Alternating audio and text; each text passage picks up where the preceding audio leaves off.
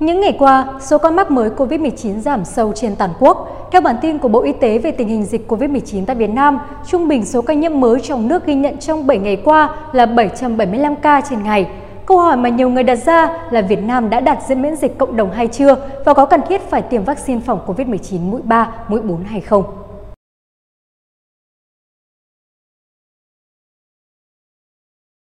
Thưa quý vị, theo Bộ Y tế, kể từ đầu dịch đến nay, Việt Nam có 10.733.285 ca nhiễm, đứng thứ 12 trên 227 quốc gia và vùng lãnh thổ. Trong khi với tỷ lệ số ca nhiễm trên 1 triệu dân, Việt Nam đứng thứ 104 trên 227 quốc gia và vùng lãnh thổ. Bình quân, có 1 triệu người có 108.372 ca nhiễm.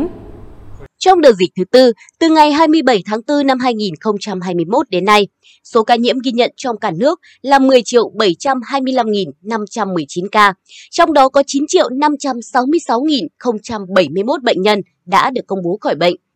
Các địa phương ghi nhận số ca nhiễm tích lũy cao trong đợt dịch này bao gồm Hà Nội, Thành phố Hồ Chí Minh, Nghệ An, Bắc Giang, Bình Dương. Tổng số liều vaccine đã được tiêm cho đến nay là gần 224 triệu liều.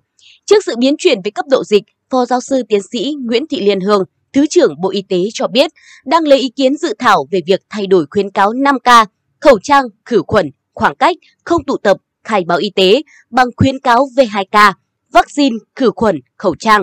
Theo bà Hương, đến nay Bộ Y tế đã tham mưu tạm dừng khai báo y tế, không còn bắt buộc hạn chế tập trung đông người, giữ khoảng cách.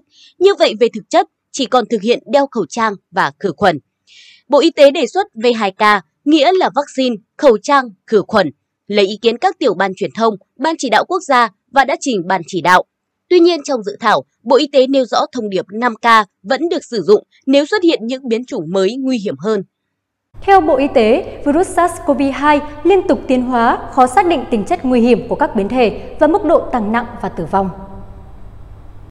Hiện Omicron là biến thể phổ biến trên thế giới nhưng vẫn chưa phải là biến thể cuối cùng. Có thể xuất hiện biến thể mới của virus SARS-CoV-2 có khả năng làm giảm hiệu quả của vaccine hoặc miễn dịch, khiến cho ca nhiễm có triệu chứng nghiêm trọng hoặc tử vong tăng lên, đặc biệt ở các nhóm dễ bị tổn thương. Đối tượng cảm nhiễm có thể còn khá lớn, tác động hậu COVID-19 chưa có nghiên cứu đầy đủ. Dự báo trong thời gian tới, dịch bệnh vẫn tiếp tục diễn biến khó lường. Tuy nhiên đến nay tỷ lệ tiêm mũi nhắc 1 mũi 3 ở người lớn chưa đạt được mong muốn. Tỷ lệ tiêm mũi nhắc lại 2, mũi 4 cho một số đối tượng theo hướng dẫn còn rất chậm, mới được 1,1 triệu liều do người dân hiểu lầm mũi bổ sung là mũi nhắc lại, cho rằng chỉ cần tiêm 3 mũi là đủ. Ngoài ra do tâm lý người dân đã mắc COVID-19 nên nghĩ là đủ miễn dịch, dịch COVID-19 không còn gây nguy hiểm. Một số người sợ phản ứng, sợ tác dụng phụ sau tiêm. Về vấn đề này, theo ông Maharajan Muthu, trưởng chương trình Sống còn, Phát triển và Môi trường, UNICEF tại Việt Nam, người dân đã bắt đầu chủ quan và coi nhẹ nguy cơ của dịch bệnh nên nhu cầu tiêm vaccine COVID-19 giảm rõ rệt.